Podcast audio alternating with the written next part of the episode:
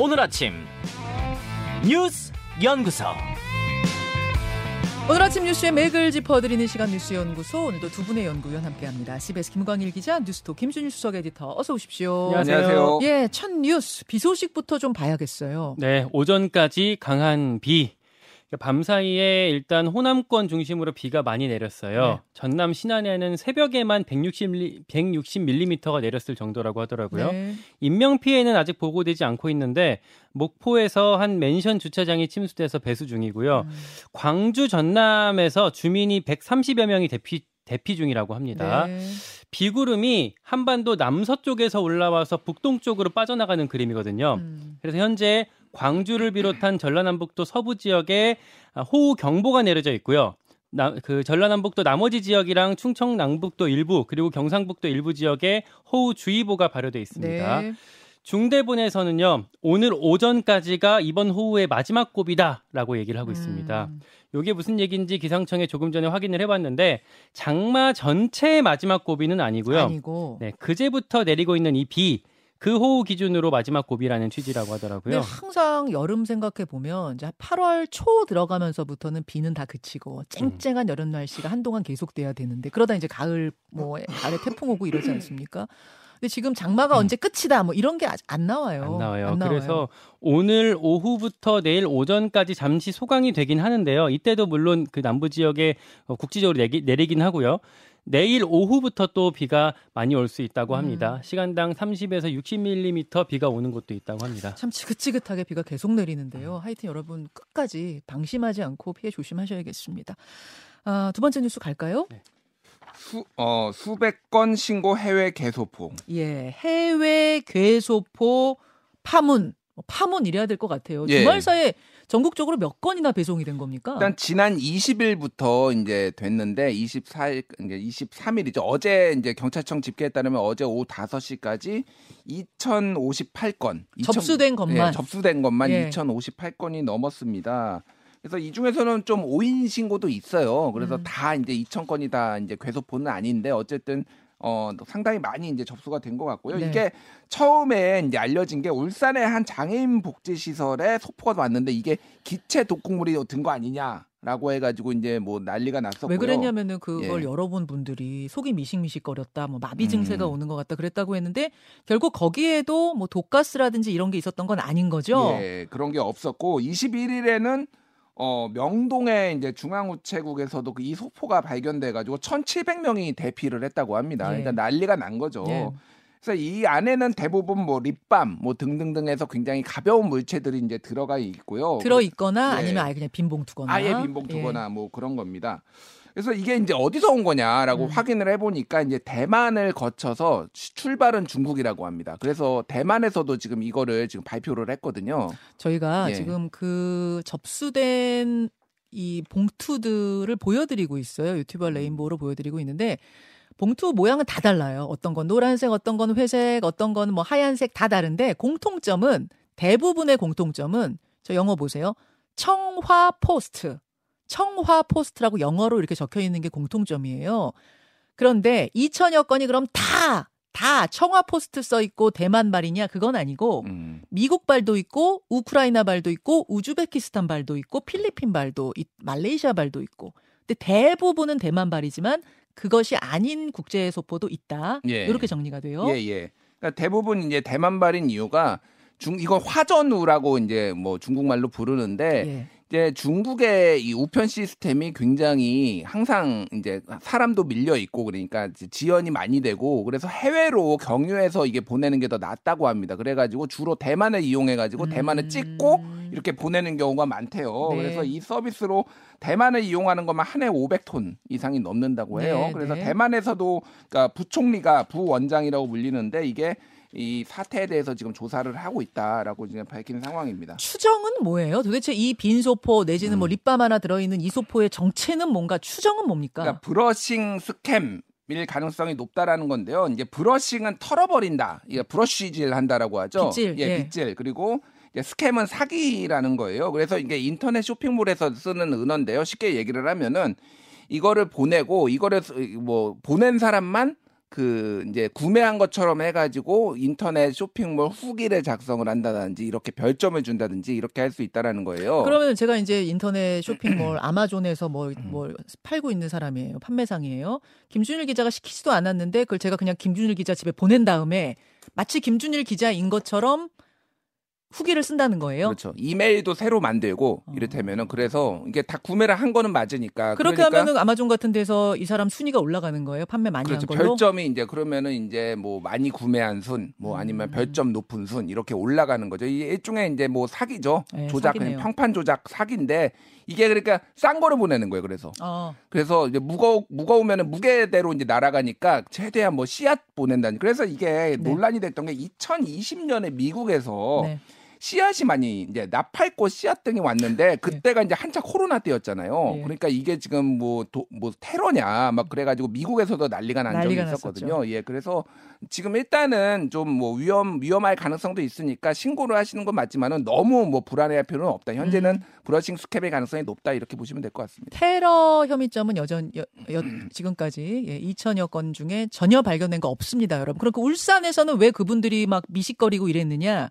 그 봉투를 붙인 접착제 있잖아요. 그게 되게 싸구려 독성 강한 접착제였을 음. 가능성. 그래서 이분들이 미식거림을 느꼈을 가능성. 요렇게 지금 어 예, 수사가 되고 있습니다. 여러분 테러는 아니지만 신고는 해 주세요. 112로. 다음으로 갑니다. 대통령 처가 리스크 재부상. 주말 사이 여야 공방 이슈들이 굉장히 많았는데 그중 하나가 바로 이거죠. 예, 그 장모 최은순 씨가 금요일 날 구속이 됐죠. 네. 잔고 증명서 위조 혐의로 2심에서 법정 구속이 됐는데 정말 억울합니다. 약이라도 먹고 죽고 싶습니다라고 절규했던 게 더 화제가 됐었어요. 그 대통령 처가 리스크가 여러 가지가 있지만 사법적인 것 그 저기 대선 때부터 논란이 됐던 사법적인 건 대표적으로 두 가지거든요. 네. 요양급여 부정수급이랑 잔고증명서 위조 이렇게 두 개인데 네. 이 중에서 요양급여는 작년에 대법원에서 최종 무죄가 나왔고요. 음. 그래서 좀 털었고 잔고증명이 1심에서 1년이 나왔었는데 이게 유지가 됐고 구속까지 되면서 현직 대통령 장모가 구속됐다는 초유의 사태가 빚어지게 됐습니다. 예. 정치권에서는요 일단 대통령실이랑 국민의힘은 주말까지 아무런 입장도 내지 않았습니다. 음. 그리고 민주당이 사필 규정이다.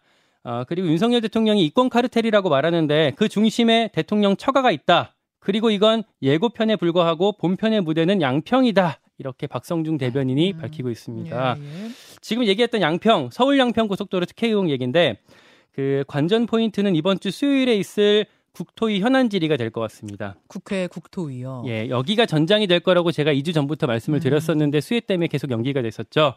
국, 국민의힘 내부를 취재해 보니까 네. 여기서는 이렇게 기대하고 있더라고요. 이날 뭐 새로운 얘기가 있기보다는 여야 공방으로 흐를 거다. 그러니 우리는 마지막 설명회를 준비 중이다. 라고 음. 얘기를 하고 있는 반면에 네. 민주당에서는 지금 어, 나오고 있는 기사들 또 의혹들 탄력 살려서 국정조사까지 추진하고 있습니다. 어, 지금 국토부에서는 한 50페이지가 넘는 이 온라인 문건을 온라인상에 공개하면서 모든 과정을 다 공개합니다. 이렇게 주말 사이에 내놓았죠. 50페이지가 아니라 그 55건이거든요. 아, 건수예요? 엄청 뭐 많아요. 페이지 네. 수는 훨씬 많겠군요. 다운 받는데도 속- 그 시간이 많이 걸립니다. 음. 이런 것들이 이제 아마 분석이 될 거고 국- 국토부에서도 아마 아, 게- 계속해서 해명하려고 할 것 같습니다. 예, 예. 관저 선정 관저 선정 문제 놓고도 공방이 계속됐는데 대통령 관저 선정에 개입한 게 천공이 아니라 풍수 전문가 백재권 교수라는 보도가 나왔었어요. 음. 국민의힘에서는 민주당 또 가짜 뉴스 한 거 아니냐. 그리고 풍수 전문가를 무속 프레임에 억지로 결부시키냐라고 비판을 했는데 요거는 국민의힘 내부를 취재를 해보니까 일단은 천공이 아니라고 하더라도 악재로 판단하고 있습니다. 음. 워낙에 이런 분들로 이제 국정이 좌지우지 된다고 국민들은 생각하지 않겠냐 이런 반응들을 얘기를 하더라고요. 네. 조금만 더 정리해 보자면 이 첫 보도가 나온 건 이제 중앙일보고 그다음 뭐 KBS며 뭐 이렇게 다 받았었는데 경찰발 보도인 거죠? 경찰관 이게. 보도, 서울 경찰청 그리고 뭐 사정당국 관계자 보도로 나왔고 거의 비슷한 시간에 사실 나왔어요. 아, 그래요. 제가 보기에는 뭐 이제 어느 정도 어, 흘려서 나온 여권에서 흘려서 나온 보도가 아닐까 생각은 드- 들고 있습니다. 그럼 지금까지 천공이냐 아니냐를 놓고 쭉 수사를 하던 서울 경찰청에서 아 백재권 교수 이게 이분이 이제 그 사이버 한국 외대 겸임 교수 아닙니까? 이 풍수지리 학자를 오인한 거구나 이렇게 결론 내렸다는 거예요. 네, 그렇게 조만간 발표가 있을 걸로 보도가 나오고 있습니다. 자, 김준일 에디터. 예, 뭐- 요두 가지 사안 좀 따로 볼까요? 예, 예. 먼저 이제 윤석열 대통령 장모 최은순 씨부터 보면은 어 이게 이제 잔고 증명서 위조예요. 2013년에 성남시 도촌동 땅을 매입을 하는 과정에서 예. 이제 은행에 347억 원을 예치한 것처럼 잔고 증명서를 위조를 했고 음. 이게 또한 건이 있는데 그 다음에 이제 이거를 계약금 반환 청구 소송은 민사 소송에 들어갔어요. 나중에 이게 뭐 좀 논란이 되면서 예. 그런데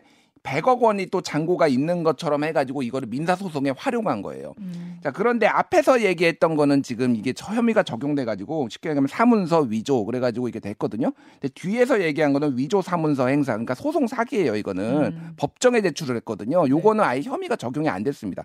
그래, 그래서 지금 최 씨, 그러니까 최은순 씨랑 공범으로 기소된 안 씨에 대해서는 이게 기소가 됐어요. 아. 같이 지금 재판을 따로따로 받고 있는데 예, 동시에. 그래서 검찰이 검, 법원이 검찰한테 물어봤습니다. 왜 이거는 안 씨한테만 적용하고 최은순 씨한테는 왜 적용 안 해? 근데 검찰이 아무 말도 안 한 거예요. 그래서 이게 검찰이 지금 봐주기 소송한 거 아니에요. 왜냐하면 소송 사기 같은 경우에는 징역 5년 이상이거든요. 이거는 아. 굉장히 셉니다. 그러니까 뭐 법정에 잘못된 지금 문서를 위조 문서를 낸 거잖아요. 근데 사인들 간의 이 거래 과정에서의 사기와는 또 다르게 예, 예. 훨씬 더 중하게 보는 그거는 이제 징역 1년 구형 검찰이. 근데 이건 아예 구형조차 안 했어요. 그럼 왜 안 한 것이냐? 그러니까 검찰이 지금 봐주게 하고 있는 거 아니냐? 뭐 이런 이제 논란들이 있는데 어쨌든 윤석열 대통령은 지금 대통령 경선 시절에 후보 경선 시절에 어 우리 장모가 사기를 당한 것이다. 그리고 뭐 10원 한 장 뭐 남한테 피해 준 적 없다라는 말도 전해지고 그런 그런 것들이 있는데 그럼 대통령이 이거에 대해서 입장을 밝혀야 되는 거 아니냐? 지금 침묵하고 있는데 뭐 이런 얘기들이 나오고 있고요.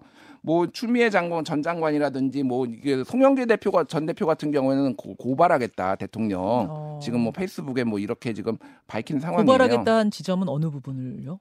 그러니까 이 허위 사실 유포. 아 대선 과정에서 예. 우리 장모는 10원 한 장 피해 준 적 없다 했던 그 발언에 대해서 고발하겠다. 예, 그렇죠. 뭐 이런 얘기까지 나오고 있고 백재권 씨 얘기 교수 얘기는 저는 예. 약간 이걸 보면서 야 코미디 같다 이런 생각이 들어요. 그러니까 몇 가지 의문점이 있는데 자 그러면은 이거를 데려간 게 네. 지금 윤한홍 그 청와대 TF 이전 팀장하고 김용현 지금은 경호처장이 된 부팀장이 데려갔다라고 알려져 음. 있는데 그럼 백재권인 거 알았을 거 아니에요. 근데 음. 천공 의혹이 나왔으면 야 백재권이다라고 처음부터 얘기를 하면 되는데 왜 이거를 아. 그러면 김종대 전 의원하고 부승찬 국방부 대변인을 왜 고발을 했죠? 아 의혹 예, 예. 제기했을 당시에는 왜 백재권 교수라고 이야기를 안 했냐 그 부분이 의문이다. 예, 그러니까 대통령실이 고발을 했어요. 음. 그러면은 이거 다 알았을 거 아니에요, 본인들이. 이거는 백재권이다, 천공 아니다라고 얘기를 했으면 되는데 압수수색까지 부승찬 거기는 막 출판사 압수수색하고 뭐 기자들도 지금 고발하고 난리거든요. 그냥 처음부터 밝혔으면 되는데 왜 이렇게 안 했느냐? 뭔가 음. 숨기려고 했던 것이냐라는 거고 제가 더 의문인 거는 그러면은 천공은 안 되고 백재권은 되냐 이거가 제일 근본적인 의문이에요. 그러니까 음. 이게 지금 육군 참모총장 공관에 갔다라는 거잖아요. 예, 거기 예. 둘러봤다라는 거지. 그러면은 이분이 백재권 교수가 가가지고 어, 육참 공관은 흉지야. 그리고 음. 외교부 공관은 길지야. 그러니까 거기로 가 갑시다. 뭐 이렇게 얘기를 했다라는 건지. 그러니까 궁금하잖아요. 그러니까 뭐 도대체 무슨 얘기를 한 건지. 그러니까 예, 풍수, 예. 역수리는 안 되고 풍수지리학자는 되는가 이제 이 부분에 대해서 지금 문제 제기를 하신 건데 여기에 대해서 국민의힘이 입장 내놨죠. 네, 그 뭐 명확하게 하진 않았는데 일단 내부에서는 그 자체로도 일단 악재로 보고 있고요. 예. 어뭐그뭐 민주당이 그 전에 얘기했던 것 자체가 가짜 뉴스 아니냐 이런 식으로 반응하고 있습니다. 그러니까 요것도 또 하나 말씀드리면은 이거는 대통령실이 해명을 해야 되는 거예요. 이거 음. 그 대통령실은 또 이것도 침묵하고 좀 불리하면 침묵을 하고 국민의힘에서 지금 예- 얘기를 하고 있거든요. 그러니까 대통령실의 입장을 밝혀야 되는 문제죠. 이 부분은. 자, 이 그러니까. 부분 예. 잠시 후에 민주당의 박성준 대변인을 저희가 초대를 해서 좀 자세한 이야기를 들을 텐데 오늘 이제 민주당 분만 나오시기 때문에 국민의힘의 입장을 제가 대신 반론 질문하면서 이렇게 질문을 아, 진행을 해보도록 하겠습니다. 두 분은 여기까지 고맙습니다. 고맙습니다. 감사합니다. 김현정의 뉴스쇼는 시청자 여러분의 참여를 기다립니다. 구독과 좋아요, 댓글 잊지 않으셨죠? 알림 설정을 해두시면 평일 아침 7시 20분 실시간 라이브도 참여하실 수 있습니다.